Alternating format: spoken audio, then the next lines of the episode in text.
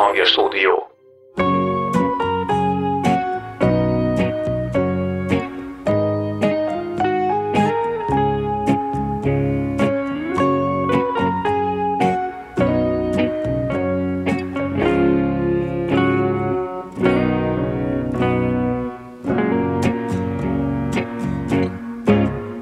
Csiga utca.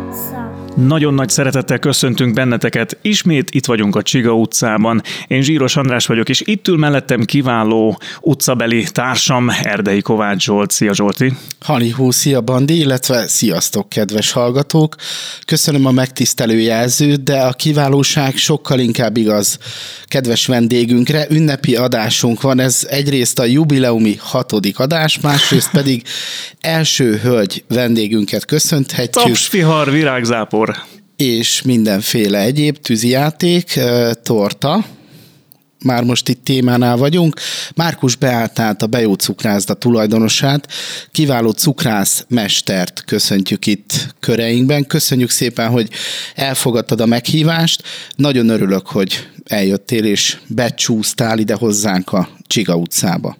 Sziasztok, üdvözlöm a kedves hallgatókat is. Hát ez számomra a legnagyobb megtiszteltetés, hogy meghívtatok engem, úgyhogy ez csak természetes, hogy elfogadtam. Nagyon szépen köszönjük.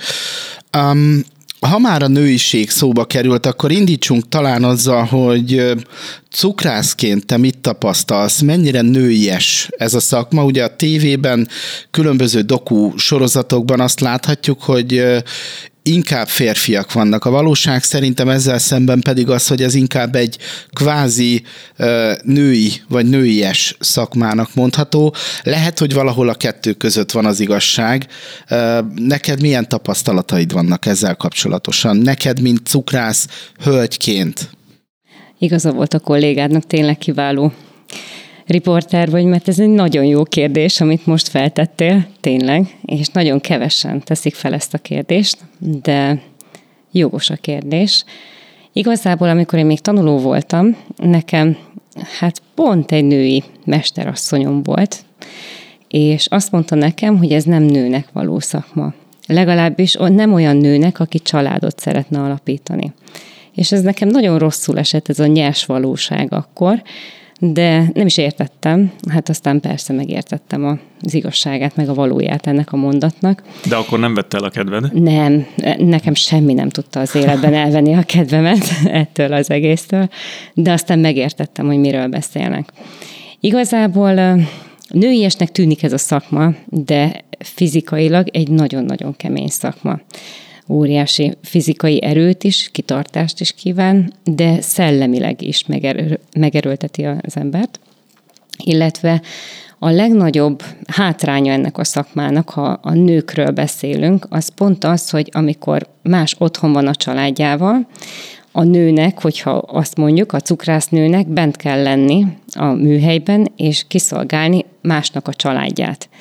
Ezért nagyon hátrányos, hogyha így lehet mondani a nők szempontjából. És ez ráadásul pont az ünnepekhez közeledve igen, csúcsosodik ki, Hétvégén, ünnepnapokon, hát ez a vendéglátás lényege. Uh-huh. Ez, ez valóban ezt az a nő tudja csinálni, én úgy gondolom, akinek ez minden álma, vagy teljes elhivatottsággal tudja csinálni. Szívvel, lélekkel. Tehát ez, ez csak úgy, hogy pénzkereseti lehetőségként, én úgy gondolom, hogy ezt így nem lehet. Ez mondhatnám, hogy teljes fanatizmussal lehet, ahogy én is csinálom. Érzékeltél egyébként bármi nemű, akár negatív, akár pozitív megkülönböztetést abból adódóan, aki te vagy? Igen, éreztem. Most mondhatnám, hogy nem, de, de igen, nagyon sokszor éreztem, főleg azóta, amióta vezető pozícióban vagyok, tehát amióta a saját vállalkozásomat csinálom úgy az alkalmazottak felől, mint a partnerek felől, tehát igen, ez nem volt túl pozitív, nagyon sok ilyen történetem volt. Hát most már annyira nincs, de még most is azt gondolják nagyon sok esetben, hogy hát főleg mesterek, ha építkeztem, 2017 óta folyamatosan építkezek, most is, és a jövőben is ezt fogom csinálni. Tehát nagyon sokszor tapasztaltam azt, hogy egy hölgyel állnak szembe, és ők úgy gondolják, hogy megvezethető vagyok. De hát én ennél dörzsöltebb vagyok, úgy gondolom. Sőt, pont tegnap is mondta valaki, hogy lehet, hogy tíz férfivel is könnyebben elbánik, mint vele. Tehát, hogy nem, nem lehet könnyen megvezetni, tehát azért mögé nézek a dolgoknak, és hát nem meg... is hagyom magam megvezetni korábban kéne ahhoz kelni, hogy Igen. téged hát nálam korábban elég kevesen kelni, szó szerint. Pont úgy, ezért hogy... mondom, hiszen Igen. tudható az is, hogy hétköznaponként a munka hatkor indul, hétvégén Igen. logikusan én azt mondanám, hogy egy kicsit lazább a dolog, de pont nem. Pont. Ahogy erről szó esett, akkor 5 órakor indul a munka, és akkor gondolom 4 órakor, fél négykor érdemes fölébredni ahhoz, hogy, hogy jól el lehessen kezdeni, és tart este hétig. Hát vagy még tovább. Ez, ez azért elég kemény. Sőt, van, hogy még mindig te szállítod ki a, a tortát egy-egy lakodalomban, mondjuk este 11 környékén? Nem, ezt kizárólag csak én szállítom ki. Tehát ezt soha senki más nem is szállította ki, és nem is adtam volna ki a kezemből. Sohasem. És hogyha három vagy négy helyszín van, akkor úgy logisztikázom munka után természetesen, tehát én vagyok az utolsó, aki elhagyja a műhelyt, hogy ez nekem logisztikai szempontból úgy lehessen beosztani, hogy mindenhova időbe odaérjen, mindenhova biztonsággal odaérjen, mert ugye egy esküvői tortával, vagy nehogy Isten négyel, ha mind a négy befér egyszerre a hűtőautóba, nem lehet szágoldozni, sőt nem is szabad, mert akármilyen tisztának és jónak tűnik az út, soha nem lehet tudni, milyen váratlan események jönnek, akár egy őzike, akár egy nyuszi, ami teljesen felborítaná szó szerint az egészet, úgyhogy ilyen kockázatnak nem teszem ki magam, úgyhogy csiga lassúsággal csúszol az úton ilyenkor, ami számomra teljesen idegen egyébként, mert amúgy pont a ezt szeretem, de hát eleinte mindig úgy csináltam, hogy mormoltam magam, hogy torta van a kocsiban, torta van a kocsiban, hogy még véletlenül se lépjek a gázpedára erősebben. Ez egy teljesen jó biztonságtechnikai módszer. Igen, igen, igen, igen, de nem, tehát nem is szabad megfogni a másnak. Tehát a párom szokott velem jönni, és szokott segíteni, vagy ő szokta tartani, hogyha olyan a torta hátul, de tehát betenni, kivenni, még azt sem adom át. Tehát, sőt, jönnek pincérek, mindenki nagyon szívesen, nagyon készséggel, férfiak jönnek segíteni, hogy akkor átvegyék, de nem, én mindig úgy gondolom, hogy az én felelősségem addig, amíg le nem teszem a kijelölt helyre. Tehát én úgy vállalom érte a felelősséget. Nem szeretném senkinek ezt átadni. Tehát jól értem, hogy van olyan napod, sőt, sok olyan napod van, sok olyan szombatod van, hogy négykor elindul, és mondjuk éjfélkor ér véget? Pontosan. Mikor alszol? Hát a kett, éjfél a után. Között. Éjfél után, vasárnap reggel ötig. Mert aztán megint kezdődik a nap, de akkor már hatkor indul a nap. Hm. Hm. Megterhelő, az biztos, nem könnyű. Hát azért mondtam azt, hogy ez, ez csak fanatik, fanatikusan lehet csinálni. Nem szép ez a szó, nem szeretem ezt a szót, hogy fanatizmus, mert semmilyen izmus nem jó. Hát nevezzük inkább tapasztalom. elhivatottságnak, vagy elkötelezettségnek Igen, de, akkor. De mivel, hogy én tudom magamról, hogy én erre születtem, és erre vagyok elhivatott, tehát én el nem tudnám képzelni másképp az életemet. Tehát, hogyha nekem kimaradna egy nap, vagy nem is tudom, lelassulna a dolog, én szerintem én megijednék, hogy mi történt. Nem bánod, ha még egy kicsit a hétköznapokról beszélgetünk, mert most Egyáltalán tényleg el lehetne nem. indulni az életúton.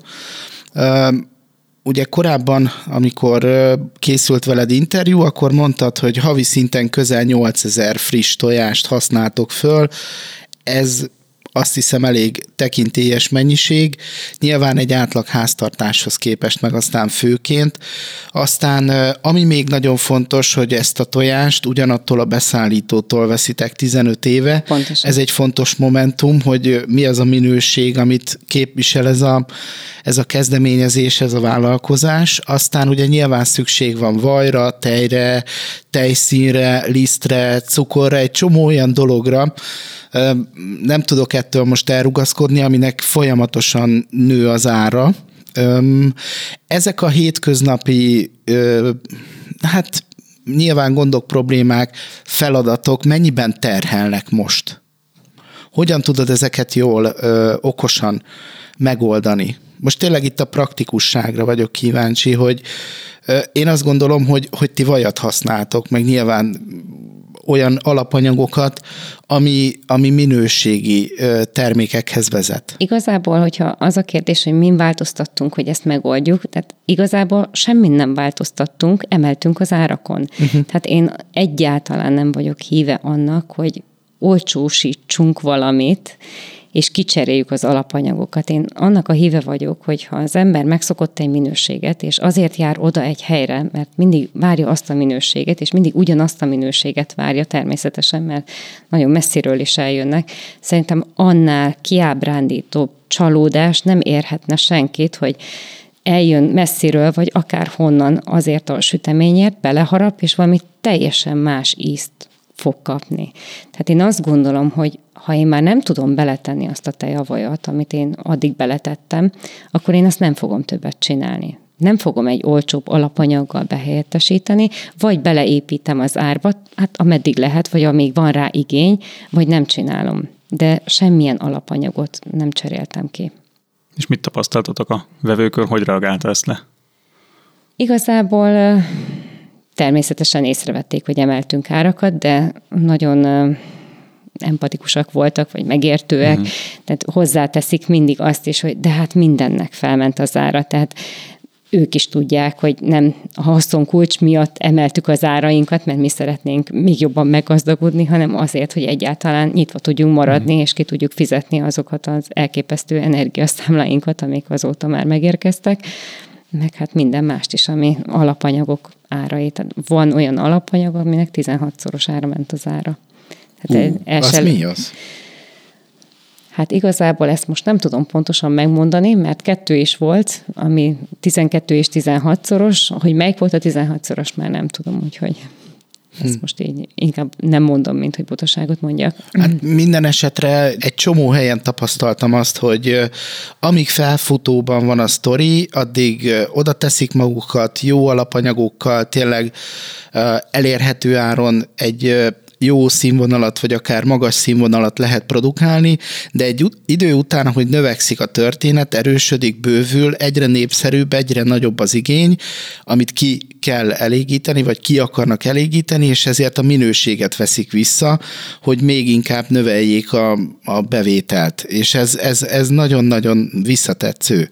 És nálatok meg nyilván nem ez történik, és ez jó azt gondolom, hogy ez lehet így csinálni, lehet úgy csinálni, de a személyes véleményem az, hogy ez, ez az, ami nekem legalábbis elfogadható. Hát meg lentről kell elindulni a létre fokán, és úgy kell szépen felfelé haladni, én ezt vallom, és azt úgy sokkal könnyebb megtartani, megbecsülni, mint hogyha valaki rögtön a létre tetején kezdi, onnan nagyon nagyot lehet esni.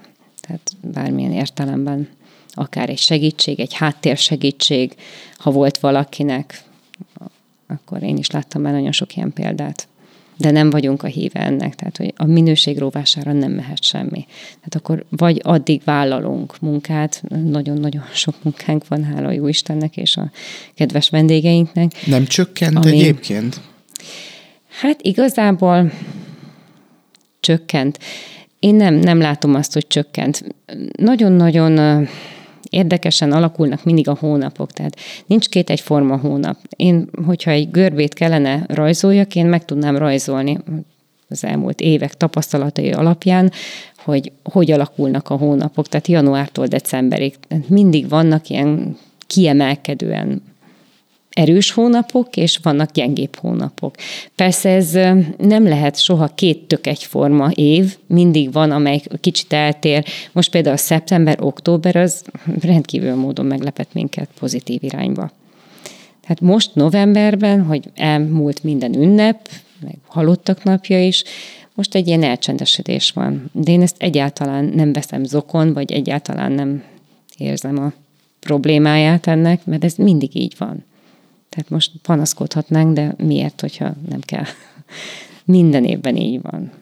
Mondjuk és aztán jön egy adventi időszak, egy, egy majd, hogy nem azt mondanám, hogy bőjt időszak, és ez mindig megérezhető nálunk.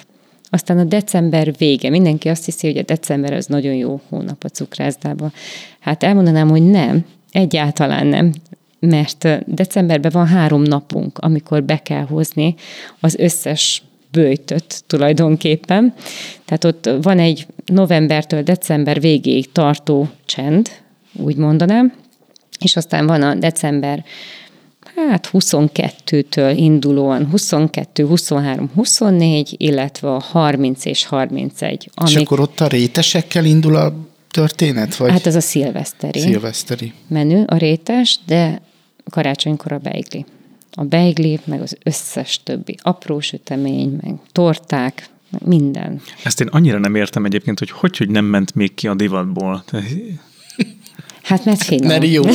Igen. Hihetetlen. Tehát ami jó, az nem menjen ki a divatba. Az, az, akár az diós, örök. akár mákos jöhet egyébként, és sokkal hamarabb tudok lemondani egy, nem is tudom, moziba, mikor voltunk utoljára, lehet, hogy ez, ez nagy hátrány, de de a színházról, a moziról hamarabb lemondok, mint egy mint a beigliről. bécsi krémesről akár. Vagy Ezzel egy... hál' Istennek nagyon sok vendégem van ugyanígy. Mm.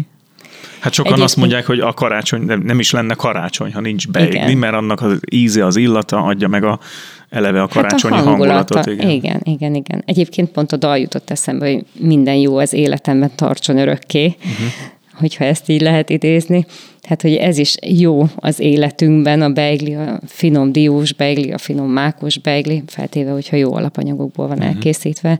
Tehát azért nem tudom, hogy mennyire térhetünk ki erre, és hogy ezt is nagyon-nagyon szelektáljuk mindig, hogy honnan szerezzük be a jó diót, a jó mákot, pontosan azért, hát meg is sértődnek ezért sokszor. Nénik bácsik jönnek, kopogtatnak, hogy akkor vennék-e diót. Aha. nem, nem veszek idiót, most is üzenem mindenkinek, hogy nem veszek, biztonságos helyről mosódiót veszünk, szelektáldiót veszünk, nagyon fontos. Tehát én úgy gondolom, hogy nem kevés pénzbe kerül egy rút beigli, egy 50 dekás beigli, de annak minden összetevője, minden alapanyaga úgy gondolom, hogy minőségi kell, hogy legyen. Az emberek mindig szenvednek attól, hogyha maguk állnak neki a beigli sütésnek, ez a tipikus, hogy na, szétrepet, meg, meg nem áll össze, meg, meg soha nem lesz olyan. Vagy a fiatal anyukák szenvednek attól, hogy soha nem fogja tudni úgy megsütni, ahogy a, a, ahogy a mama sütötte, és akkor vannak ilyen családi legendáriumok, hogy a, a, az ő beiglie az utánozhatatlan volt. Mennyire sikerül az általatok készített profi körülmények között előállított beiglit mégis házias ízként tálalni, vagy mennyire lehet beleszőni ezt a fajta szeretetet, ami, ami egyébként olyan megfoghatatlanul benne van mindig a, a családi beigliben? Hát szerintem nálunk minden süteményházi jellegű, de valóban, tehát minden túlzás nélkül tudom mondani, hogy én úgy is állítottam össze az összes receptúrámat, hogy a felmenőim, a nagymamám, a nagymamáim, vagy az édesanyám, vagy a szomszédasszonyok régen, tehát mindegy, én nagyon kicsi voltam még, amikor már tudtam, hogy én cukrász akarok lenni, és névestékre jártunk, akkor az volt a szokás, és nekem az volt az első, hogy bementünk a szomszédba, hogy Zsuzsi néni, vagy Mari néni, mindegy, hogy kihez mentünk, hogy a receptes füzet, ide tetszik adni. És ide adta. Oda merték adni? Igen, hát oda, de még alig tudtam érni. Hát nem, nem díboltam, de nem voltam egy olyan rossz gyerek. és én azt nézegettem, és írtam ki a recepteket, úgyhogy mai napig van, meg tudom nevezni, hogy olyan torta, vagy olyan sütemény, amit tudom kitől, meg nénitől, kértem el, és persze, hogy ez átvariálva, tehát nem, nem pont ugyanúgy, de modernebb változatban én ezt elkészítettem. És hogyha egyszer beválik egy recept, akkor utána ahhoz mindig ragaszkodsz, vagy időnként módosul?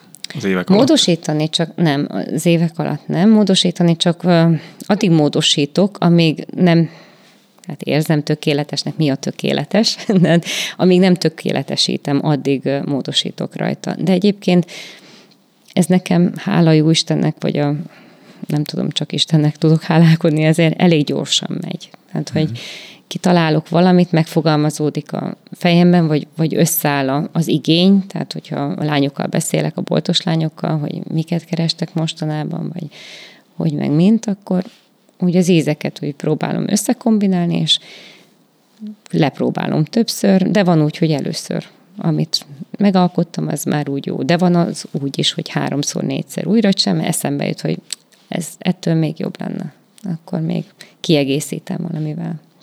Csak egy apró megjegyzés, hogy Bandinak, hogy nem biztos, hogy most ez így jól lett időzítve ez a coming out, hogy te a beiglit nem szereted.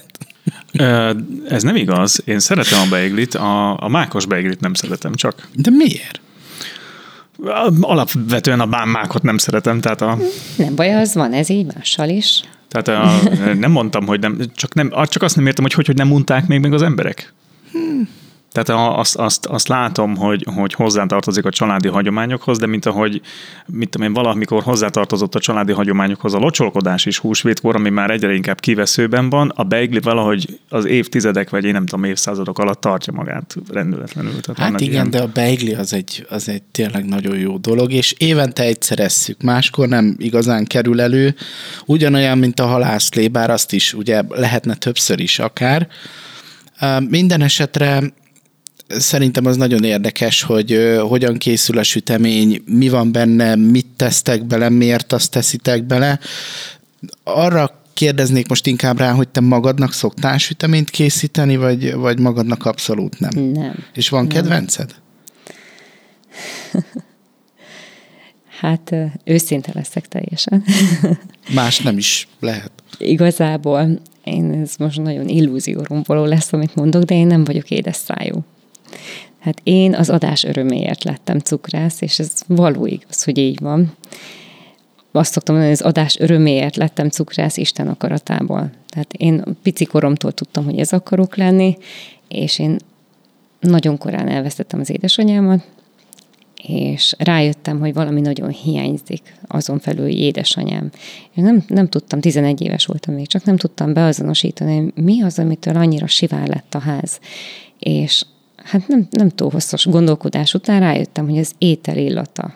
Az édesanyám az mindig főzött, sütött, és ez annyira megdöbbentő volt gyerekként számomra, hogy, hogy ez milyen fontos, hogy az étel illata nem járja át a házat. És én ott eldöntöttem, hogy én ezt átveszem ezt a szerepet, és hogyha az ő személyét nem is tudom pótolni, de legalább az étel illatát megpróbálom behozni a házba, hogy otthonosabbá tegyem a légkört. Hát ugye a nővéremmel maradtam, meg hát édesapámmal egy rövid ideig, de ő nem sokáig volt utána köztünk. Úgyhogy így próbáltam meg visszahozni. És ezért azt gondoltam mindig, hogy ahol sütemény van, ott boldogság van. Úgyhogy nekem mindig az volt a meglátásom, hogy a süteménynek mindig ilyen összetartó szerepe van a családban.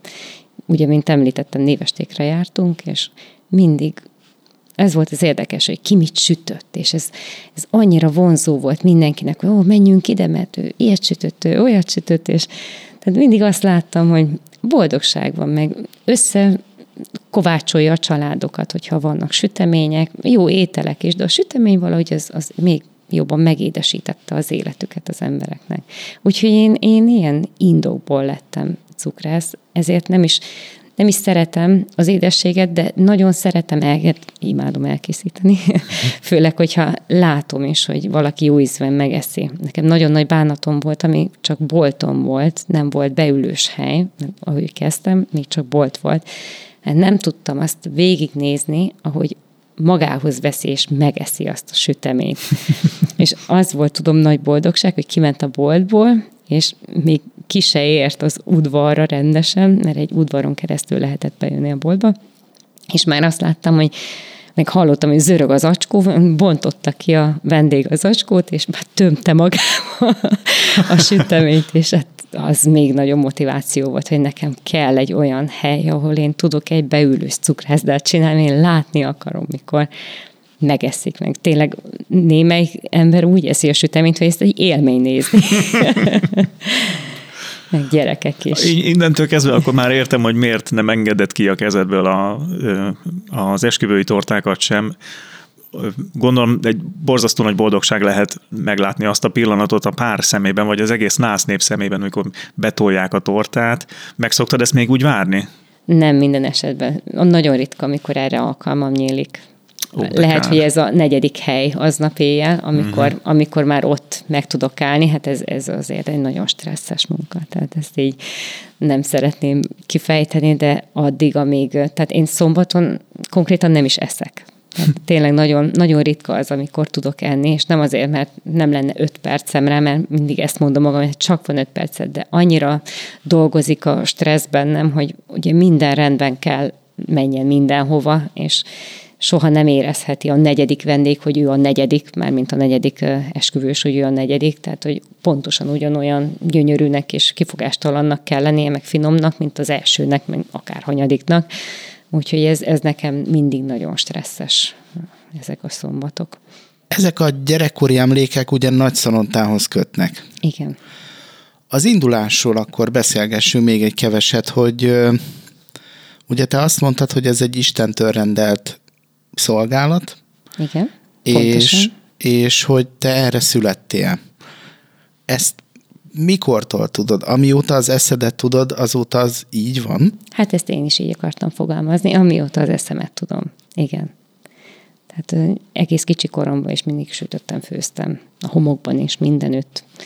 Meg nekem ez volt, ezt, ezt láttam, amit az imént is említettem. Sőt, a nagyszüleim, az apai nagyszüleim, ők kalácsütéssel foglalkoztak ilyen búbos kemencében, biztos tudjátok, milyen az a búbos kemence, kóró ízikkel fűtötte a nagyapám a kemencét, de egyébként földet művelt a nagyapám, meg, meg állatokat tartottak, meg tehát gazdaságuk volt, de a nagymamám egyszer csak kitalálta, hát ki tudja, hogy mikor, mert arra én már nem emlékszem, vagy még meg se születtem, amikor kitalálta, hogy hát akkor süssünk kalácsot, mert régen az volt a divat, ugye templomi esküvő, meg városházi esküvő, és nálunk ugye nagy szalontán az volt a divat, hogy mikor templomba, de a városházan is mentek esküdni a, a párok, ott mindenki, aki tudta, hogy a városban, hogy kis Juliska férhez fog menni, mindegy, hogy volt meghívó, nem, nem volt meghívó. Tehát aki ismerte kis Juliskát, vagy kíváncsi volt rá, hogy hogy néz ki kis Juliska mennyasszony ruhába, elment az esküvőre, és óriási esküvők voltak,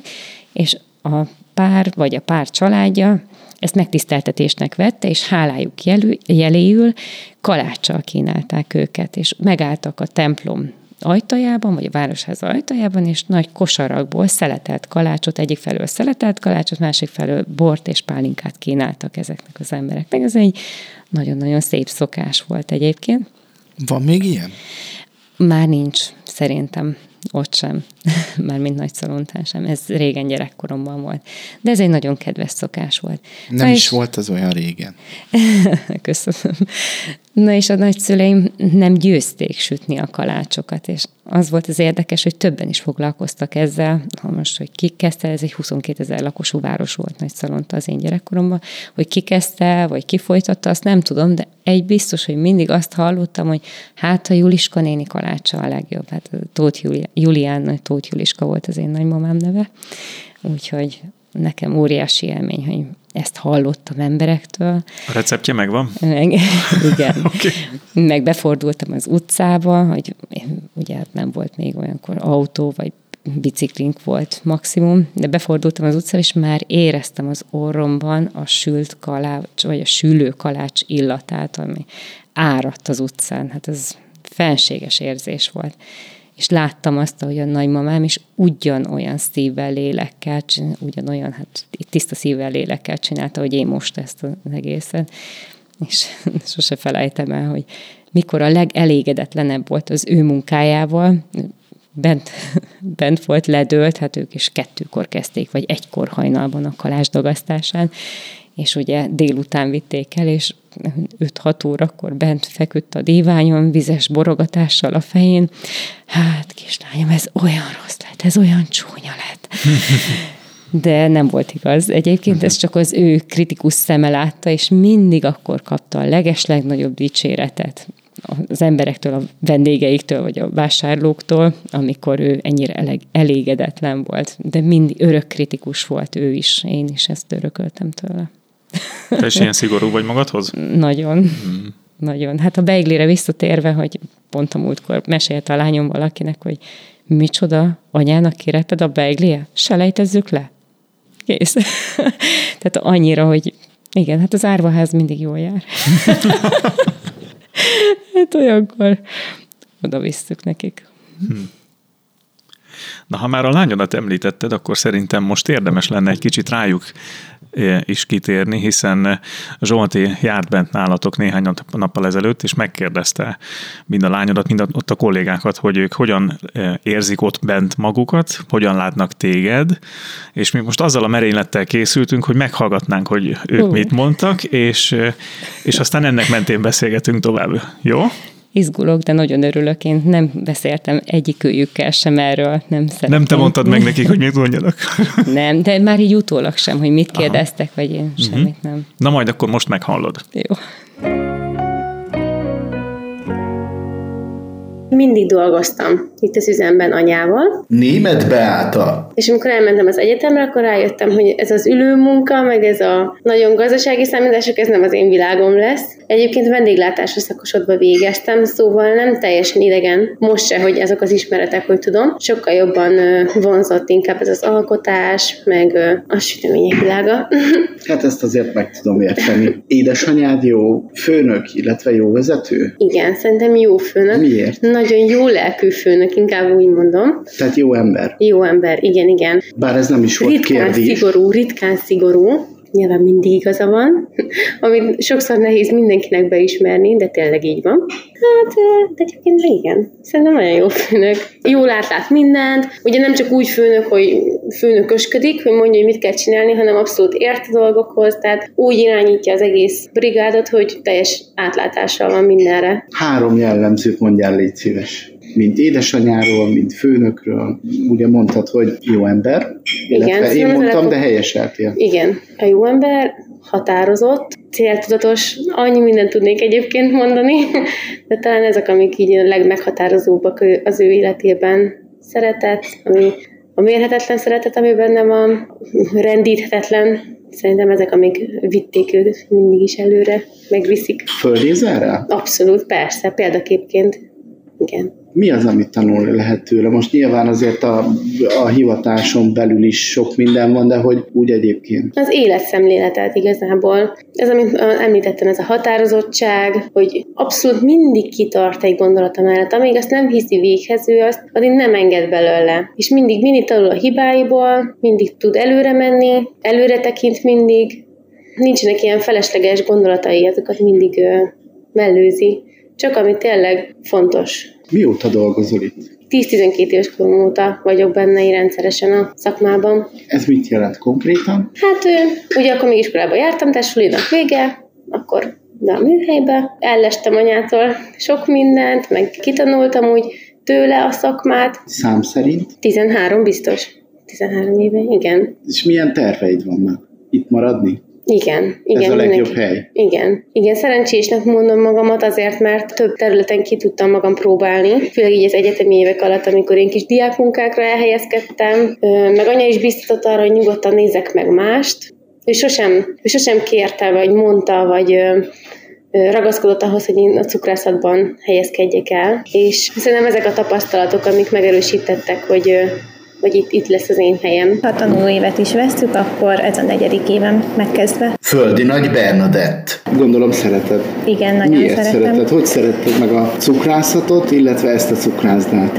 Ez már régóta kezdődött, gyerekkorom óta. Már mit, akkor is nagyon szerettem a konyhában sürögni, forogni. Aztán volt egy másik gyakorlati helyem, ott annyira nem éreztem jól magam, ott azt gondoltam, hogy akkor vége a szakma szeretetének. Aztán ide kerültem, hát itt meg mindent imádtam, már azt éreztem tanulókorom, hogy itt fogok megöregedni, mert az, hogy láttam Bettit is, hogy bent dolgozik velünk, és nem csak kintről mondja a dolgokat, hanem velünk együtt csinálja, ez nagyon közel állt így hozzám. És akkor ezek szerint ő jó vezető? Igen, számomra igen, mert tényleg azt látjuk, amit csinál nem csak mondja. Milyen paraméterek vannak még, ami szerinted jó vezetővé tesz egy jó vezetőt? Ő szigorú szerintem, megköveteli azt, amit szeretne, meg célirányosan csinálja, amit csinál. Szigorú, de igazságos? Persze. Igen, ez itt úgy megy. Minden hétköznap úgy kezdődik, hogy hatkor elindul a munka, hétvégén pedig 5 órakor. Azért Igen. ez nagy teherbírást és akaratot kíván, főként, hogy este hétig megy a pörgés. Igen, ez így van, viszont szerintem ezt csak úgy lehet csinálni, hogyha tényleg szeretjük ezt, és hát ami miatt még nagyon ragaszkodok ide, az a műhely, hogy mennyire tiszta, és hogy mennyire jól fel van szerelve, meg az alapanyagok, mert hogy nem mindegy, hogy mivel dolgozunk Ezek nagyon fontos szempontok, amit a vásárlók is érzékelnek. Igen, nyilván. Hogy képzeled el a jövőt? Milyen terveid vannak? Maradni? Egyelőre mindenképpen. Aztán meg majd a párommal babázni a későbbiekben. 2011. augusztusában kezdtem. És hol? Orosházán kezdtem el a két cukrászdában. Német László. Hogyan keveredtél ide? Munkát is akartam váltani, meg kacsatot is szerettem volna váltani, és utána megláttam ezt az álláshirdetés, és jelentkeztem. Mióta dolgozol itt? 2019. március És szereted? Nagyon szeretem. Miért? Befogadóak, segítőkészek, meg hát igazából minden a szakmáról szól. Ez egy jó csapat? Jó. Most már jó. Nyilván nehéz kérdés, meg nem is feltétlenül szeretném föltenni, de mégis azért kíváncsi vagyok, hogy a többi cukrászdához képest ez mivel több? Nekem ugye van tapasztalatom ilyen részről, szóval nekem sokkal többet jelent, hogy úgymond emberkék bánnak veled. Meg tényleg mindenben támogatnak. Nem az, hogy Nem zsigerelnek ki, így van. Nem, nem facsarják ki az utolsó csepp Igen. életerődet, hanem Meg, meg ember számon vesznek. ember számba vesznek. Igen. Beáta milyen főnök, illetve milyen vezető? Szerintem nagyon jó vezető, néha lehet szigorúbb is. Szigorúbb? Igen. Hogy, hogy? Hát úgy érzem, hogy valamikor, Túlzottan engedékeny? Így van. És ez nem válik a javadra? hát szerintem az egész csapat javára. Valamikor leengedünk, és akkor kéne kis... Na de hát az is kell. Hát igen, kell. Egy kis kikapcs, egy kis Igen, kell. pihenés, vagy hát ö, töltődés, meg a jó hangulat azért Az, az, az megvan minden nap. előbbre viszi a... Persze, hát nem is azt mondom, hogy kiabáljon, csak, csak azért tudjuk, hogy miért is vagyunk itt. Még amire mindenképp kíváncsi vagyok, hogy milyen terveid vannak a jövőre nézve. Maradni, menni, De maradni szeretnék, ameddig Meddig? csak, ameddig csak lehet. ameddig csak lehet. Ameddig csak lehet. Ez így jól hangzik. Na hát akkor itt a fiatalembernél egy pillanatra álljunk meg, te is fölnevettél, hogy ez az, amit nem akartam elspoilerezni, hogy ő neki az a vágya kvázi, hogy te legyél szigorúbb. Ő nem megfelelési kényszerből mondja ezt. Nem. Nem, szerintem azért mondja, mert volt olyan tapasztalatunk, hogy voltak más kollégák is, és visszaéltek a jóságommal. Hm. És ő, neki ez nagyon-nagyon rosszul esett. Már Mert mint őt- egy család, egy családtag, konkrétan családtagként védi a... Igen, igen, hát ő most már családtag. Igen. Ehhez is gratulálunk, ugye a leányodnak a férjéről van szó, Igen. német László, a leányod pedig ugye lánykori nevén Otohál Beáta Gabriella, hogyha Dorottya. Dorottya. Isten ajándéka, ez a jelentése a Dorottyának, azért Dorottya. És most már német Igen. Beátaként. Ma elérzékenyültél, az azért látszik. Nyilván Hát elég nehéz így beszélni. Igen, hát ez nyilván ö, ö, egyrészt érthető természetesen, de én azt láttam a szemedben, hogy, hogy valami olyan ö, fajta elégedettség vagy célba érést láttál, hogy, hogy ha jól sejtem, akkor, akkor azt élted meg, hogy, hogy ő azért megértette azt, hogy mi a célod ezzel az egésszel. Tehát, hogy odaért az üzenet. És hát meg, meg nyilván azért itt a családi vetület igen, tehát, hogy tovább adódik, hagyományozódik. Ez nagyon fontos, hogy, Persze. hogy az a fajta szeretet, az a fajta törődés, az a fajta odafigyelés és gondoskodás áthagyományozódik a, a gyermekre. Azért ez, ez talán az egyik legcsodálatosabb dolog a világon, ami létezik. Ez biztos, hogy így van, és igazából tényleg nem is így indultam neki. Tehát amikor elkezdtem 2017-ben építkezni, még a lányom javában Budapesten volt egyetemen, a fiam is ott volt, ugye ő nem is jött aztán vissza. Ráadásul nem is szakmabeli az egyetem. Igen, Tehát, igen, igen, Budapesti Gazdasági Egyetem. Tehát, hogy egyáltalán nem volt neki szándéka ez. De én akkor is nem felejtem el, hogy egyszerűen, mint ahogy mondja, hogy rendületlenül úgy döntöttem, hogy nem baj, hogy ezt átveszi, vagy nem veszi át valamely gyerekem, ez az én utam, ez az én szolgálatom, ezt nekem csinálnom kell. És ez nem egy kényszer, nem, nem úgy kell csinálnom, hogy na most ha törik, ha szakad, megcsinálod. Ez egy belső erő, ami ezt, ezt diktálta nekem. És én most is így gondolom, tehát soha nem lennék más, soha nem csinálnék mást. És igenis mindig nagyon ragaszkodtam hozzá, hogy tisztességgel és becsülettel csináljuk ezt, amit csinálunk. Már csak azért is, mert aki ezt erre az útra küldött, ő így küldött. Most már több egyszer utalsz a, a, arra az Isten kapcsolatodra, ami egy nagyon komoly meghatározója az életednek, a, a munkádnak, de talán egy kívülálló számára ez nehezen adódik össze, hogy cukrászatban hogyan válik valóra, vagy hogyan érhető tetten maga az Isten hit. A hétköznapi munkában hogyan lehet ezt jól megélni? Vagy miben érzed fontosnak, hogy, hogy téged egy, egy felső motiváló erő is hajt előre? Hogy miben érzed azt, hogy köze van a, a kettőnek A létezésemben. Nem tudom, nem tudom ezt megválaszolni. Tehát én így ébredek, és így fekszek. Tehát és éjszaka is ezzel álmodok szerintem, vagy nem tudom. Tehát nekem ez, ez az Istenhit, kimondhatjuk, egyáltalán nem szégyelem, sőt, büszkén vállalom, ez nekem lételemem. Én úgy gondolom, hogy mindent, de mindent neki köszönhetek, amit, amit csak van az életemben. Bele lehet sütni egy süteménybe Bele. ezt a szeretetet? Hát azért az a logunk, hogy a szeretet íze. Uh-huh. Nem is érdemes másképp sütni vagy tésztát gyúrni, vagy hozzáérni hozzá a tésztához szó szerint. Tehát a, szerintem kiszűrődött a kollégának és a, a, mind a két kollégának a szavaiból, hogy tehát a bánásmód, akár az egymással való bánásmód, vagy az anyaggal való bánásmód, nagyon nem mindegy, hogy hogy van, vagy hogy nem hangzanak el szitokszók, ami, szavak, amik nagyon-nagyon meghatározó és fontos energia szinten, és most nem akarok én ilyen dolgokba belemenni, de teljesen más energiája lesz egy olyan helységnek, ahol tele van szavakkal az a Persze. helység, vagy ahol nem engedünk meg magunknak ilyet, mert, mert minek. Tehát, hogy én azt gondolom, hogy pont elég nehéz az élete mindenkinek, főleg így, hogy elég kemény munkát végzünk, mindig azt szoktam mondani, hogy Isten őriz tőle, hogy még ezen, ezen felül még egymást is bántsuk.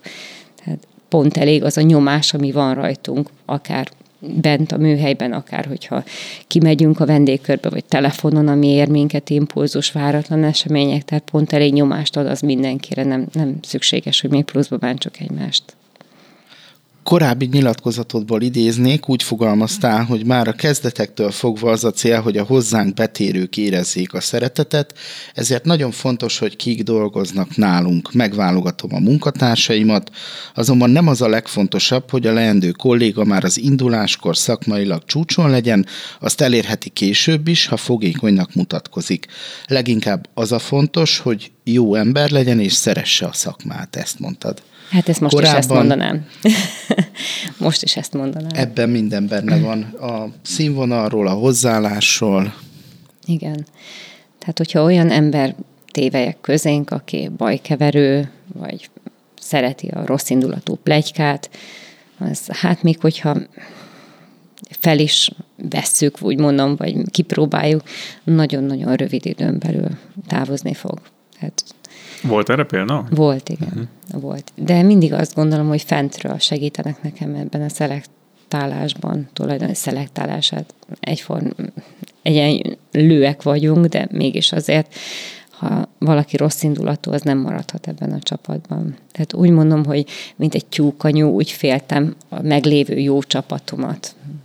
És hogyha bekerül valaki, akkor azt észreveszem, most már az a legjobb, úgy gondolom, hogy azonnal, tehát csírájában próbálom elfolytani, és leülök vele beszélni, hogyha ő erre nem fogékony, hogy változtasson ezen a rossz indulatúskodáson, vagy a bajkeverésen, akkor mennie kell. Ez egyfajta ilyen közösségépítő szerep. Igen. Ez egy közösség. Ez, ez egy lánc. Tehát, hogy itt minden embernek nagyon fontos szerepe van. Tehát a mosogatónak pont olyan fontos szerepe van, mint a torta díszítőnek.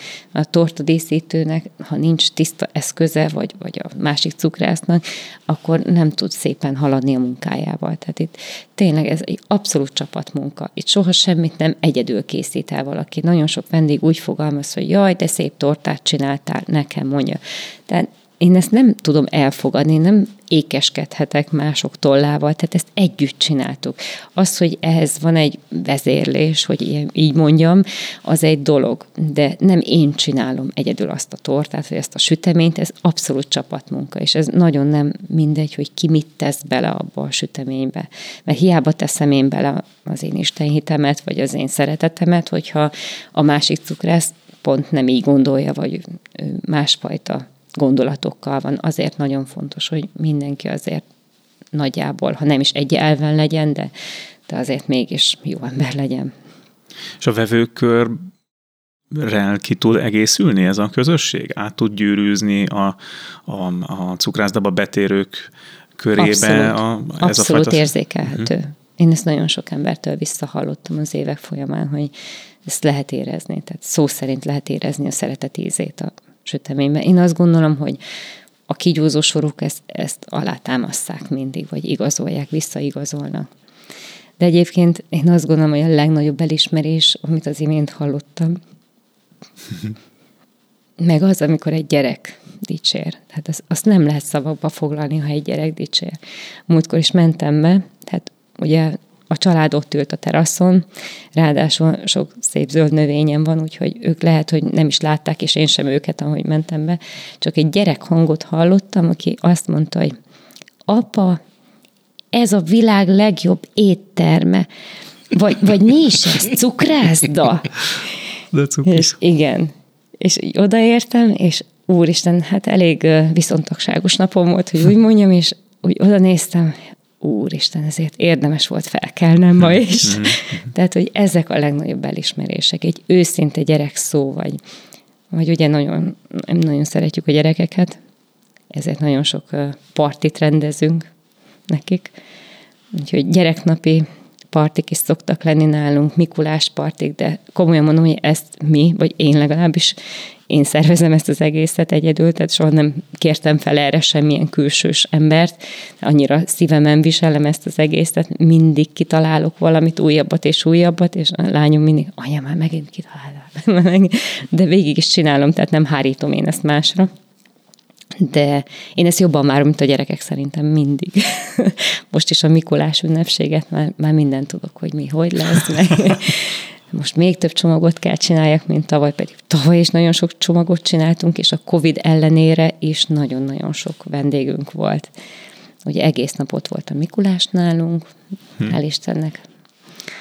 Úgyhogy ezt meg tud. Sőt, saját házi adventi vásárt is csináltunk. Ugye nem volt a városban a Covid miatt, és úgy döntöttünk, hogy hát akkor mi majd csinálunk saját házi adventi vásárt.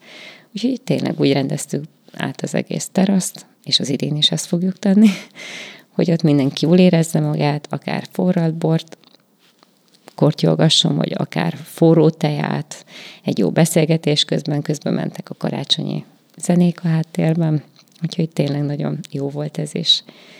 Nagyon, minden részét nagyon szeretem, az az igazság, és a lányom is ezt szoktam mondani, hogy anya, én ennek minden részét imádom. Hát ez kiszűrődött a beszélgetésből is, hogy a, a legfontosabb tanulság ugye mind a három megszólaló esetében az volt, hogy itt szeretnének maradni. Igen, hát reméljük ez így is lesz. A gyerekkor meghatározó élményei az, hogy most van egy ilyen közel 250 négyzetméteres vállalkozás, ami tanulókkal együtt 10-12 főt jelent.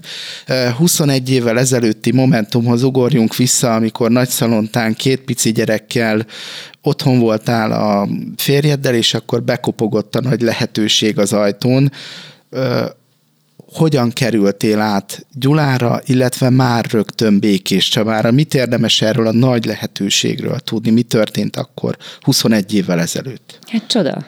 Csoda történt akkor, mint mindig az életemben. Mint ahogy mondtam, tehát valami felsőbb erő folyton szívén viselte az én sorsomat, és a csodát megkaptam mert tényleg úgy volt, hogy egy nagyon szerény hajlékunk volt, és annak a albérleti hajlékunk, és annak az ajtaján kopogott be egy illető, aki egy üzenetet jött átadni, és ez az üzenet a kis kézműves cukrászdából jött Gyuláról, és ajánlottak egy állást tulajdonképpen, ami hát nekem ez olyan volt, mintha a Mennyország kapuját nyitották volna ki.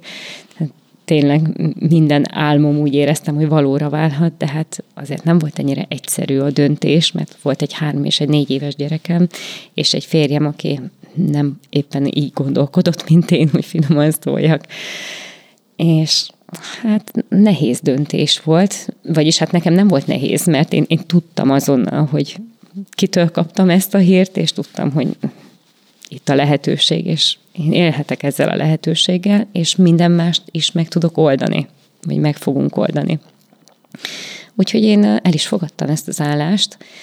A legnehezebb része, és ezt mondhatnám szerintem, hogy az életem egyik legnehezebb része volt, hogy nyolc hónapra külön maradtam így a gyerekeimtől, nagyon ritkán láttam őket, mert hogy nekem tulajdonképpen elő kellett készíteni az ő helyüket, mire ők jönnek. Én kaptam ezt az állás lehetőséget, de nem volt hol laknunk még itt Magyarországon, tehát nekem ezt mind ki kellett alakítani. Én nagyon szeretem a precíz hivatalos dolgokat, hogy úgy mondjam, tehát én hivatalosan akartam jönni, úgy is jöttem, az összes papírt, mire elintéztem, letelepedést, mindent, azért ez nagyon hosszú időbe és nagyon-nagyon sok pénzbe került.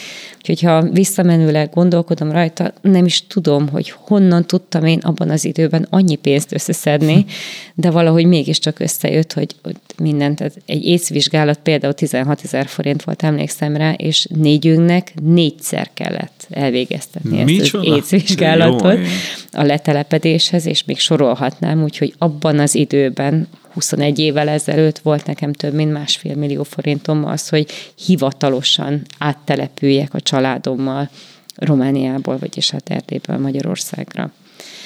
Úgyhogy, Te egy pillanatig sem mondtad azt, hogy elhagyjuk a fenébe. Soha. Nem is, nem is jött ilyen gondolat a fejembe, hmm. tehát nem, nem.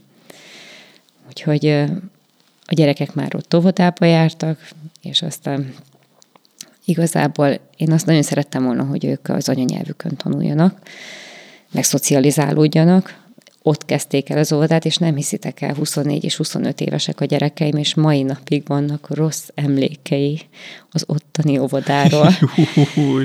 Mert hogy ők magyarok voltak, és hát nem, nem szépen bántak velük, mert minden más csoporttársuk román volt. Hmm. És annyira mindig szoktam nekik mondani, hogy, hogy na látjátok gyerekek, hogy, hogy mennyire megérte, hogy, hogy tényleg az anya országba jöttünk, mert olyan elnyomás alatt lettetek volna ti ott mindig, hogy soha nem tudtatok volna úgy érvényesülni, vagy önmagatok lenni, mint a saját hazátokban, vagy országotokban, és ez tényleg így van. De nekik kellett egy percig is bizonygatni, hogy jó ja, nem. jobb lesz? Hogy nem, hát nem, nem, hát három nem. és négy évesek voltak. Hmm. Nem.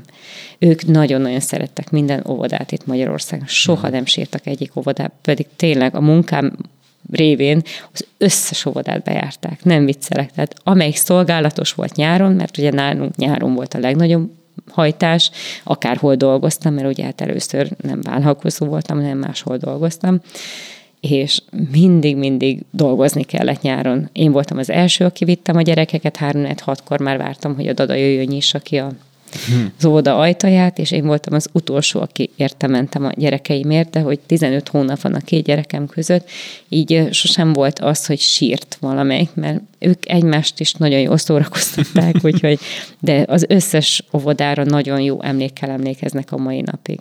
Tehát mind a két gyerek nagyon jól tanult, fiam is pszichológus lett, ő Budapesten dolgozik a Városmajori Kórházban pszichológusként, tehát ő egyáltalán nem akar ő cukrász lenni. Is, ő, de ő is azt próbálja megfejteni, hogy mi a boldogság titka. Ahogy hát te is, lehet. illetve ti is a cukrászat révén. Vagy segíteni akar ő is embereken. Igen. Tehát ez, ez mindenképpen egy szolgálat mind a két részről. Ő is szolgálja az embereket, és mi is szolgáljuk az embereket. Úgyhogy, hát a kislányom meg ugye, mint ahogy már beszéltük, ott van mellettem, úgyhogy ő is nagyon szereti, ugyanúgy szereti ezt az egészet, mint én. Na és az alkalmazotti létben mennyire érezted, hogy ki tudsz teljesedni? Igazából nagyon sokat tanultam, még alkalmazottként dolgoztam, én azt éreztem, és nagyon kellett. Én, én azt gondolom, hogy mindenkinek nagyon kellene, sőt az is, hogy több helyen dolgozzon, ahhoz, hogy jobb rálátással legyen a dolgokra. ne legyen egysíkú. Tehát ugye folyamatosan a mai napig, tehát holnap is megyek egy tanfolyamra, minden áldott évben több tanfolyamon, vagy majdnem minden hónapban több tanfolyamon részt veszünk a mai napig. A legnagyobb mesterektől, és múlt hónapban is szerencsénk volt a lányommal együtt a francia mesterektől tanulni, meg mi is kiutazunk, tehát most nagyon elkanyarodtam, de amíg alkalmazásban van valaki, addig is nagyon jó, hogyha több helyen, vagy, vagy nagyon nem is tudom, tehát nagyon nagy odafigyeléssel kell eltölteni azokat az éveket, amit alkalmazotti éveknek nevezünk, és nagyon jó, hogyha olyan helyen tölti el azokat az éveket, ahol van fejlődés, vagy ahol minőségi élelmiszerekkel dolgoznak, alapanyagokkal, vagy minőségi termékeket gyártanak. Nem mindegy, hogy mi ragad meg benne. Hál' Istennek én a legjobb helyen kezdtem, mint hogy említettük a kis kézműves cukrászdába. Balog Lászlónak én a mai napig nagyon-nagyon hálás vagyok. Ő Azért, egyfajta ami... példakép? Igen, abszolút. Van, abszolút. Még, van még belőle? Példaképből? hát most mit mondjak, tehát nekem a legnagyobb példakép az Jézus. De vannak szakmai példaképek is, igen, de hát Balog Laci is nagyon nagy példa. Nekem ő nem csak szakmailag, hanem vezetőként is nagy példaképen volt. És én mindig szerettem volna olyan vezetővé válni, mint ő. És én azt láttam akkor is, amikor ott voltam, amit a, az alkalmazottak most, vagy a kollégáim elmondtak, hogy, hogy lehetne túl, kicsit szigorúbb is. Ugyanez volt a véleményem nekem is Laciról annak idején, hogy hát miért nem szigorúbb, ne túl jó hozzánk, mert ő is én nagyon-nagyon jó ember, én azt gondolom, és nagyon sokszor visszaértek a jóságával. És most, most állt össze a kép teljesen Ezt bennem. tanultad el tőle, igen. Igen, hogy az előbb ugyanezeket hallottam, és nekem is ez volt a megfogalmazott gondolatom vele szemben, hogy ugyan hát miért nem szigorúbb ezek ezen, meg se érdemeljük, vagy meg sem érdemlik, mert hát tényleg csúnyán csúnyán visszaéltek nagyon sok esetben a jóságával. Hát igen, ez, ez nem tetszik annak, aki nem szeretne visszaélni a, a vezető jóságával. Úgyhogy így most teljesen összeállt a kép.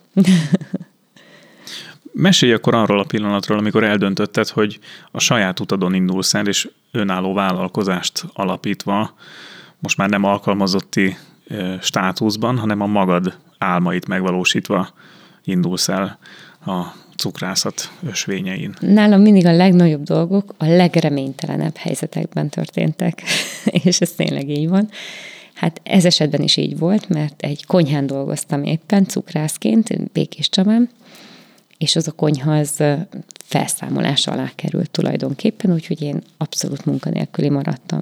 De hát az a konyhán való dolgozás, az, Hát az nem a szakma volt, hogy így mondjam. Tehát az, én ott nem tudtam kiteljesedni. Na, az egy olyan munkahely volt, ahol abszolút nem tudtam kiteljesedni, és úgy éreztem, hogy el van folytva bennem minden. Hát ez nagyon rossz volt ezt megélni, hogy mikor tudod, hogy, hogy mit tudnál, meg mit tudnál kihozni, és, és el vagy folytva, gátak vannak, mert meg van szabva, hogy milyen anyagokból, amihez sosem nyúlnék egyébként, tehát olyan anyagokból volt szabad dolgozni úgy, ahogy esetleg egy hozzá nem értő, vagy nem szakmabeli gondolta, hogy jó, tehát ez így nagyon nem jó, mikor olyan ember diktál egy szakmát, aki nem ért hozzá. Ez, Mindez már Békés Csabán történt. Igen, ez, tehát én megkaptam az állás Gyulán, de én az első pillanattól Békés Csabán laktam.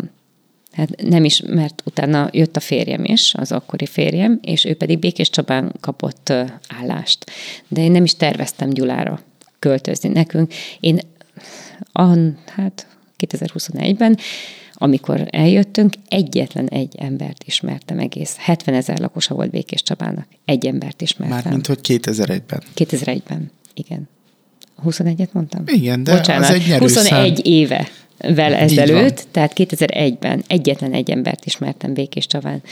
Na már most ez annyira érdekes számomra, hogy megyek az utcán, és név szerint köszönnek rám, és nagyon szégyellem magam, mert én, én nem ismerem fel, ők felismernek engem a boltból, én nem is, vagy hogyha bemegyek egy hivatalba, hát nagyon, nagyon jó leső érzés, hogy a pultok mögül kiköszönnek a számítógép mögül, hogy szia Beja, szia Beja, nem hoztál valami finom sütit?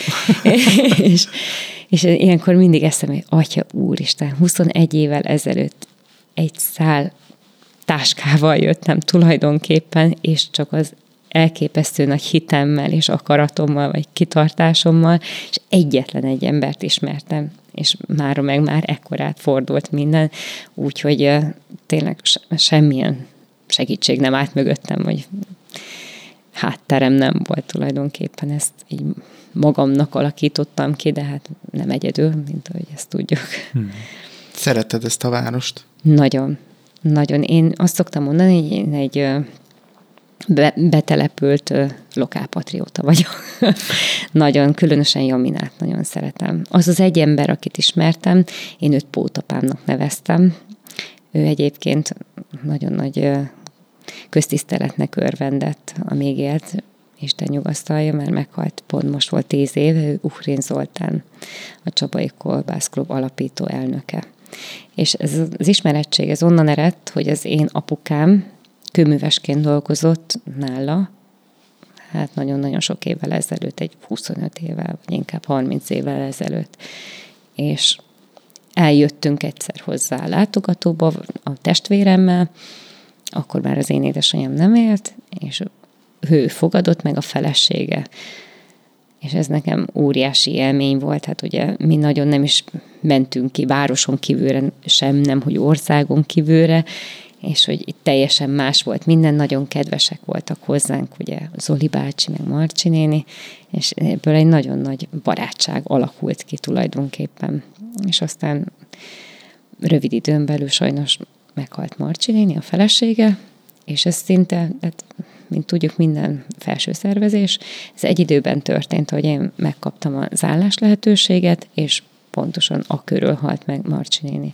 És ugye Zoli bácsi itt maradt egy nagyon nagy üres házzal, a gyerekei vagy külföldön voltak, vagy Budapesten, egyik külföldön, másik Budapesten, és mi már akkor tényleg többször összejártunk, és nagyon féltették a gyerekei is, hogy mi lesz ezzel a az egésszel így, tehát mi lesz Zoli bácsival, hogyha egyedül lesz abban a nagyon nagy házban, így megözvegyülve, és akkor felajánlották, hogy mi lenne, tehát tudták, hogy én kaptam ezt az állást, hogyha én oda költöznék hozzá.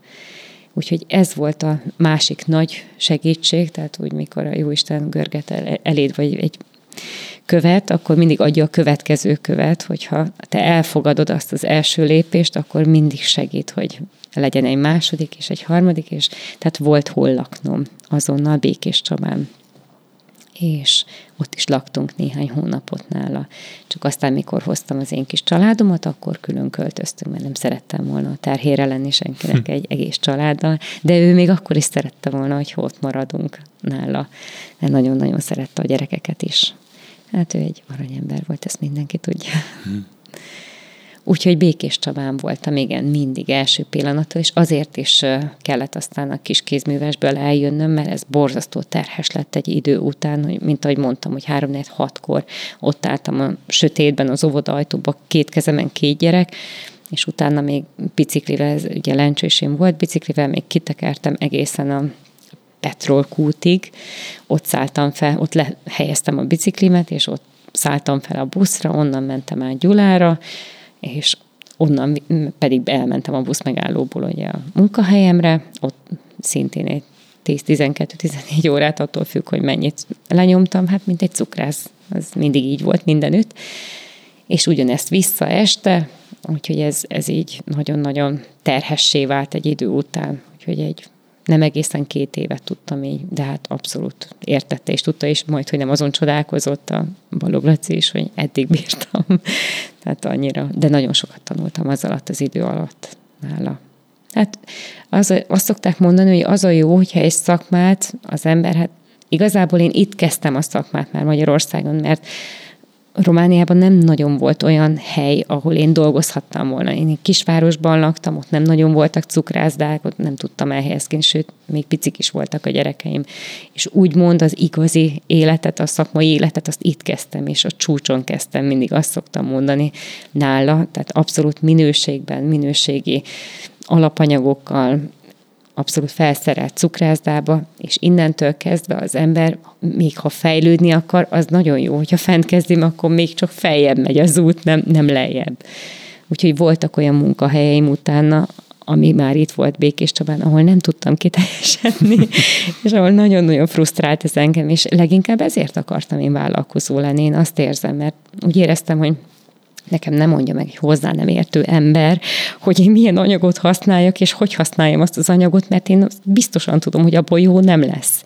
És én azt, azt nem teszem ember elé, ami abból lesz. Úgyhogy ez, ez volt a legfőbb motivációm. Úgyhogy bezárt az a konyha, hogy visszakanyarodjak erre, ahol dolgoztam, éppen itt Békés Csabán, felszámolták, és én munkanélküli lettem.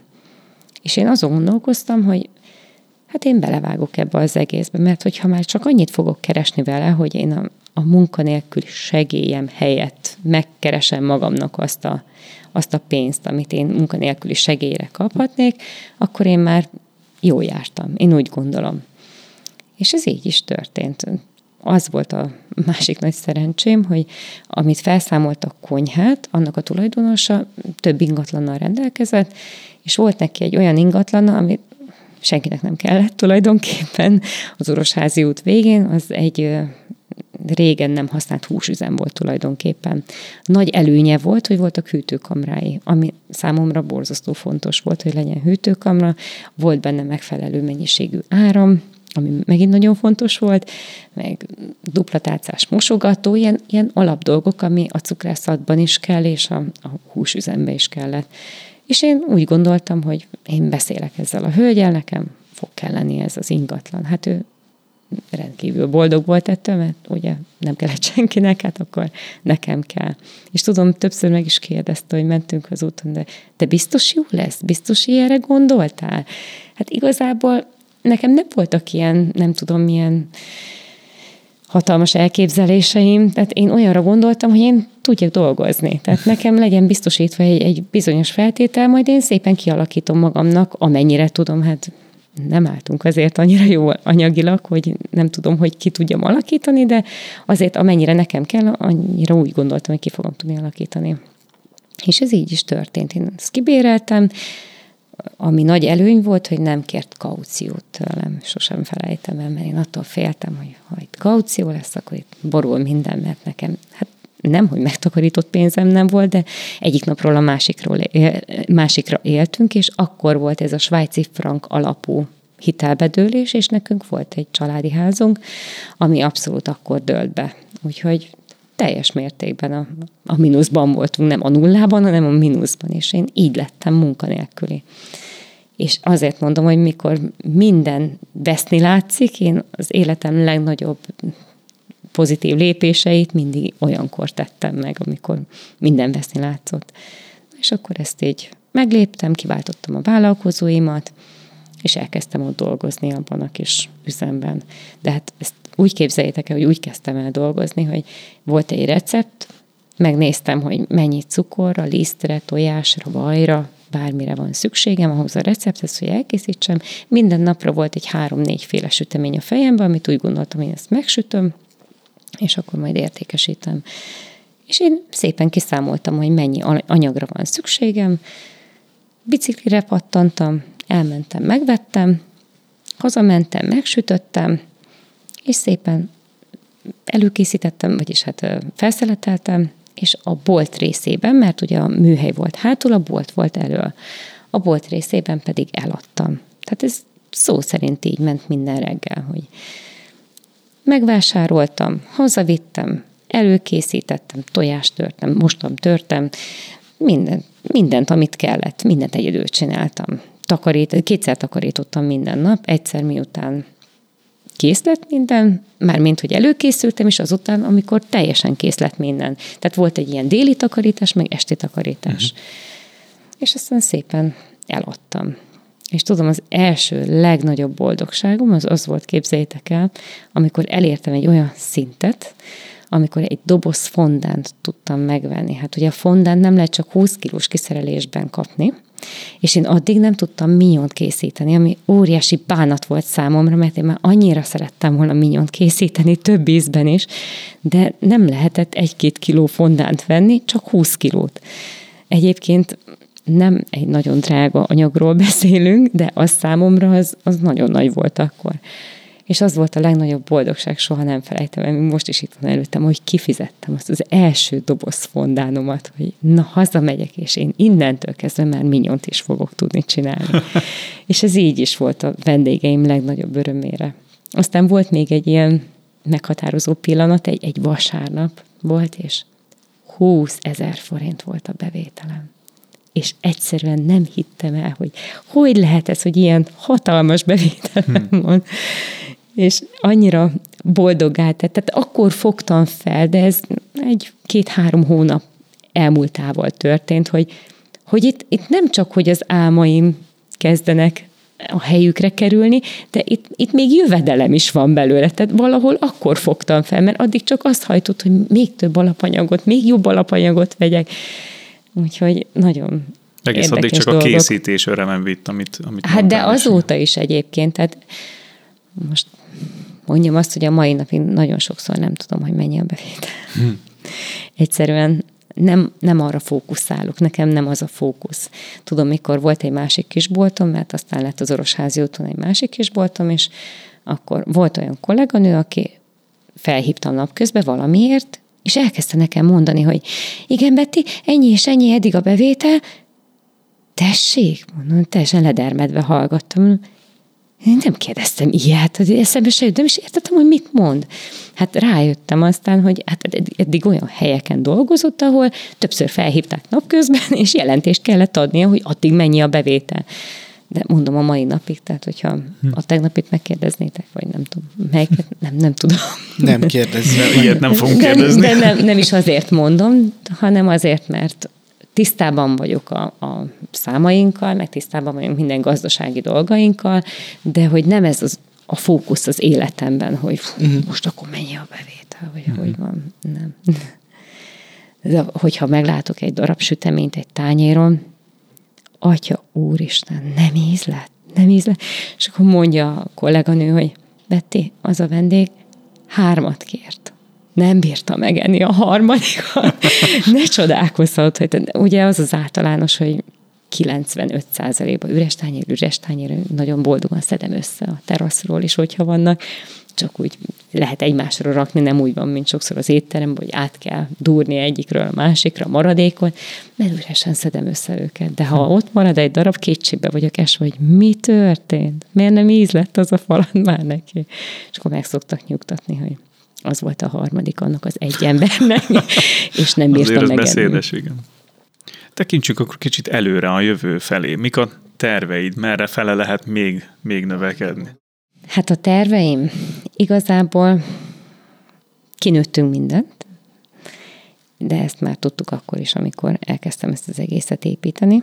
Akkor sem volt nagy, de hosszú keresgélés után ez volt a legalkalmasabb minden szempontból, akár parkolót nézek, akár áram mennyiséget nézek, hogy, hogy ezt az ingatlant választottam.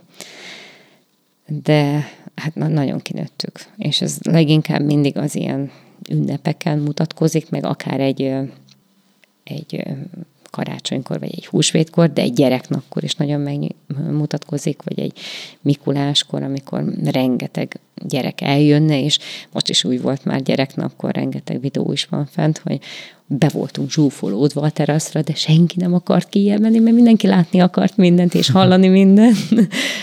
Úgyhogy nagyon szeretnék ennek egy teret biztosítani, egy sokkal nagyobb, egy méltó helyet úgy gondolom, hogy ez már méltatlan a vendégeimhez, hogy így be vagyunk szorítva egy ilyen kicsi helyre. Úgyhogy szeretnék ennek biztosítani egy sokkal nagyobb, sokkal kényelmesebb helyet. Nagyon-nagyon sok ötletem van. Ez és akkor ezzel nem a rendezvény szervezési piacra léptek nem. ki, hanem a bejó cukrászda a saját rendezvényeit megfelelő körülmények között szeretné megtartani úgy, hogy adni tudjon annak a közösségnek, aminek köszönhetően épül. Pontosan ez nagyon szépen megfogalmaztad, köszönöm szépen. Ez egy kérdés volt, de nyilván Nem, azért ez, ez a válasz is, is benne van. Igen, a kérdésben a válasz is benne van. Igen, én nagyon hálás vagyok ennek a közösségnek, hogy ők mindig megtisztelnek minket, és a bizalmukat belénk helyezik, hogy újra és újra hozzánk jönnek vásárolni, mert ezért ez egy bizalmi kérdés, azt gondolom, aki élelmiszert megy venni valahova, az, az mindig egy bizalmi kérdés. Én legalábbis úgy állok hozzá, hogyha én egy éttermet választok, én nagyon-nagyon megnézem magamnak, én amúgy is nagyon fényes vagyok, és magamból kiindulva tudok csak gondolkodni, hogy én is nagyon megválasztom, hogy melyik éttermet válasszam ki, hogy nagyon átgondolom. És a várost nem érzed, hogy kinövitek? Nem. Nem. Ezt a várost én úgy gondolom, hogy soha nem növem ki. Nagyon-nagyon szeretek. Én tényleg lokálpatrióta lettem.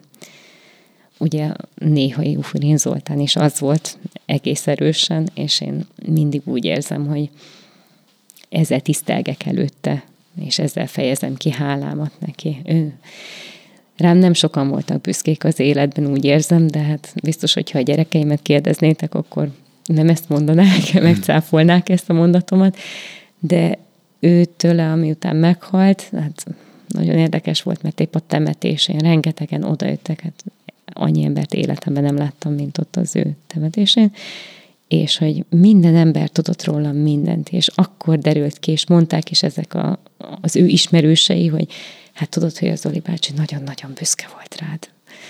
Mert ő látta, látta, hogy honnan indultam, látta, hogy milyen elánnal indultam, milyen kitartással vittem ezt az egészet véghez, és ő nagyon, tényleg nagyon büszke volt rám. És ezt annyira jól esett hallani azoktól az emberektől, akik ott voltak akkor. Nekem megtiszteltetés, hogy ebben a városban lakhatok, és engem befogadott ez a város. És én ezt az egészet, amit a jövőben tervezek, én ezt hálám jeléül is szeretném megépíteni, és ezt én már több helyen is hangoztattam, szintén nem azért, hogy ezzel jobb fénybe tüntessen fel magam, hanem azért, mert így érzem. Tényleg nagyon, nagyon szeretem Békés Csabát, nagyon szeretem Jaminát, és nagyon szeretném, hogy mások is nagyon szeressék Jaminát, mert szerintem az egy nagyon jó hely. Én szerelmes lettem belé, mikor először átmentem a, hát akkor még nem is volt híd, nem csak átmentem a jaminai részbe, soha nem felejtem el, hogy az összes tavasz volt, az összes fa virágba volt borulva. Hát ugye én vidéki lány vagyok, hát számomra ez valami csoda volt. Én mondtam, hogy én innen többet nem akarok kimenni. Úgyhogy tényleg egy nagyon rövid ideig laktunk Békés Csabán Lencsésén, és azóta szinte mindig, már majdnem húsz éve csak Jaminában lakunk mindig azt kérdezik tőlem, hogy hát, vagy mondják nekem, hogy szép, nagyon gyönyörű, hogy milyen jó lenne ezt behúzni a városba. Semmiképpen nem vinném be Külön köztársaság. Ez ott van jó helyen, igen. Mármint Jamina. Igen. Így Békés igen, Csabán igen. belül egy külön kis gyöngyszem. Igen. Hát a terveimben, vagy a, a fejemben, amik vannak, gondolatok, meg a terveim, ahogy szólnak az én fejemben, az, az nagyon-nagyon jó lenne mindenkinek, hogyha jó lesz mindenkinek, amikor meg fog valósulni. Én szerintem akkor nem csak a jaminaiak fognak hozzánk jönni, de most sem csak ők jönnek, mert tényleg messze vidékről is eljönnek. De én megmerem kockáztatni, hogy ez egy turista központ lesz. Egy, egy olyan látványosság, ami Hát én majdnem, hogy azt mondom, hogy még az országban sincs, nem hogy, hmm. nem, hogy a megyében. Kíváncsivá tettél bennünket. Nagyon Satszolni extrém tudsz, gondolataim vannak. Uha, uha. Satszolni Igen. tudsz, hogy nagyjából mikorra várható, hogy ez megvalósul? Öt éves tervemben van benne. Úgyhogy bízom benne, hogy ez meg is fog valósulni. Hát tervrajz van, Uh-huh. úgyhogy úgy gondolom, hogy ez már az egy Hát csak elég erős. önteni. Formába kell önteni, igen, meg forrásokat szerezni hozzá, mert ez egy óriási nagy falat, óriási nagy terve, de minden olyan jó dolgot akarok ezzel én szolgálni vagy támogatni, ami nagyon hiányzik most az embereknek. Én például azt látom, hogy hát van egy olyan középkorosztály, aki vagy vállás után van, vagy nehogy Isten özvegyen maradt, és azt is látom, hogy nincs hely, nincs egy olyan légkör, ahol, ahol társra tudjon lelni, vagy ahol nyugodtan le tudjon ülni, és tudjon beszélgetni valakivel, és én nagyon szeretnék ennek helyet adni. Tehát egy, egy olyan kis légkört teremteni, ahol akár egy ilyen társkereső hely lehetne. Már ezt tapasztaltam, és ez is adta az ötletet nekem, hogy már nálunk a meglévő helyen is volt erre példa, hogy ott jöttek össze, vagy oda jártak, randizgatni, és ez nekem annyira szimpatikus volt, hogy van egy csendes hely, ahol szépen csak egymásra koncentrálva tudnak beszélgetni, ez nagyon fontos, és, és én ennek szeretnék teret adni, szeretnék helyet adni, de ugyanúgy szeretnék teret adni egy gyerekpartinak is, tehát annak is lesz egy nagyon jó kis helye. Ráadásul nagyon szeretem a növényeket, úgyhogy most is van nagyon sok. Mindig én ültetem őket, gondozom őket, de amit tervezek, az szinte e, e köré lesz építve, úgyhogy nagyon-nagyon szép kertet tervezek köréje. Na Meg hát, majd, hogy nem feléje is, csak erről nem szeretnék beszélni, mert itt van az extremitás. De most már így, így is elárultál egy csomó olyan elemet, ami abszolút kíváncsivá tesz most már szerintem nem csak bennünket, hanem a hallgatókat is mindannyiunkat. Nagyon-nagyon sok sikert kívánok neked ehhez, és kitartást, erőt, meg hát reméljük, hogy minél hamarabb meg lesz hozzá a forrás is, ami ehhez szükséges. De én azt gondolom, hogy abban egyetérthetünk, hogy az az elán, ami ehhez kell, az ott van benned, úgyhogy én nem aggódok amiatt, hogy ez nem fog megvalósulni. És nagyon kíváncsian várjuk, hogy majd bejelensd, hogy elkészült, és akkor megyünk és meglátogatjuk. Hát ezt mindenki tudni fogja, hogyha elkészül, mert egy nagyon, már, már azt is tudom, hogy hogy lesz a megnyitó, de minden itt él a fejemben, úgyhogy mindenképpen fogtok róla értesülni, úgy gondolom, és köszönöm a jó kívánságokat. Mi meg köszönjük, hogy eljöttél hozzánk, és meséltél magadról, a küldetésedről, a vállalkozásodról, arról az édességről, amit kínálsz rajta keresztül, és reméljük, hogy a hallgatókhoz is eljutott ez az édesség. Nagyon szépen köszönjük, megtisztelő, hogy a vendégünk voltál. Még egy kérdés, hogy ugye nem tudtunk korábban se úgy beszélni 5 percet, hogy ne csörögjön a telefonod. Most kíváncsi lennék, hogy hány nem fogadott hívásod van. Hát egy 18-20-ra tippelnék azért. nem, is, nem is ez a fő kérdés, hanem hogy ugye azt beszéltük, hogy azt szeretnénk, hogy a hallgatók is, mi is, és a vendégünk is lelassuljon egy csöppöt. Ez most sikerült? Igen. Mindenképpen, Akkor ez volt a cél. A foglalkozás elérte célját. Igen. Így van.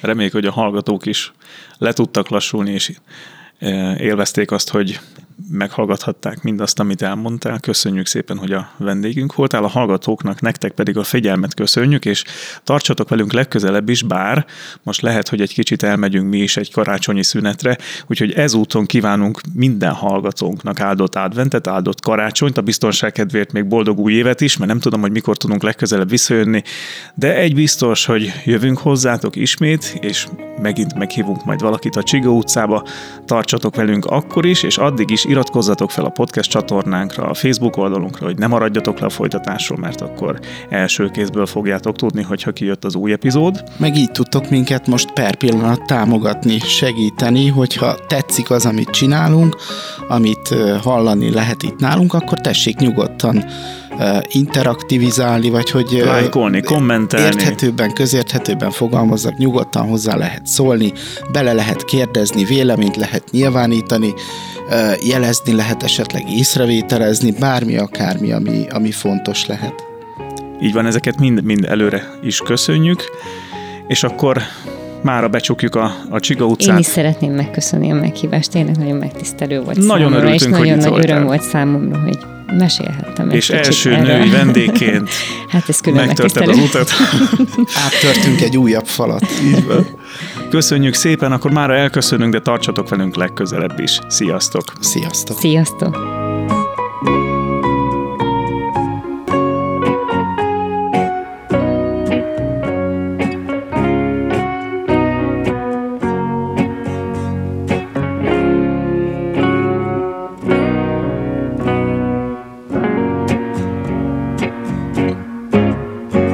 Csiga utca.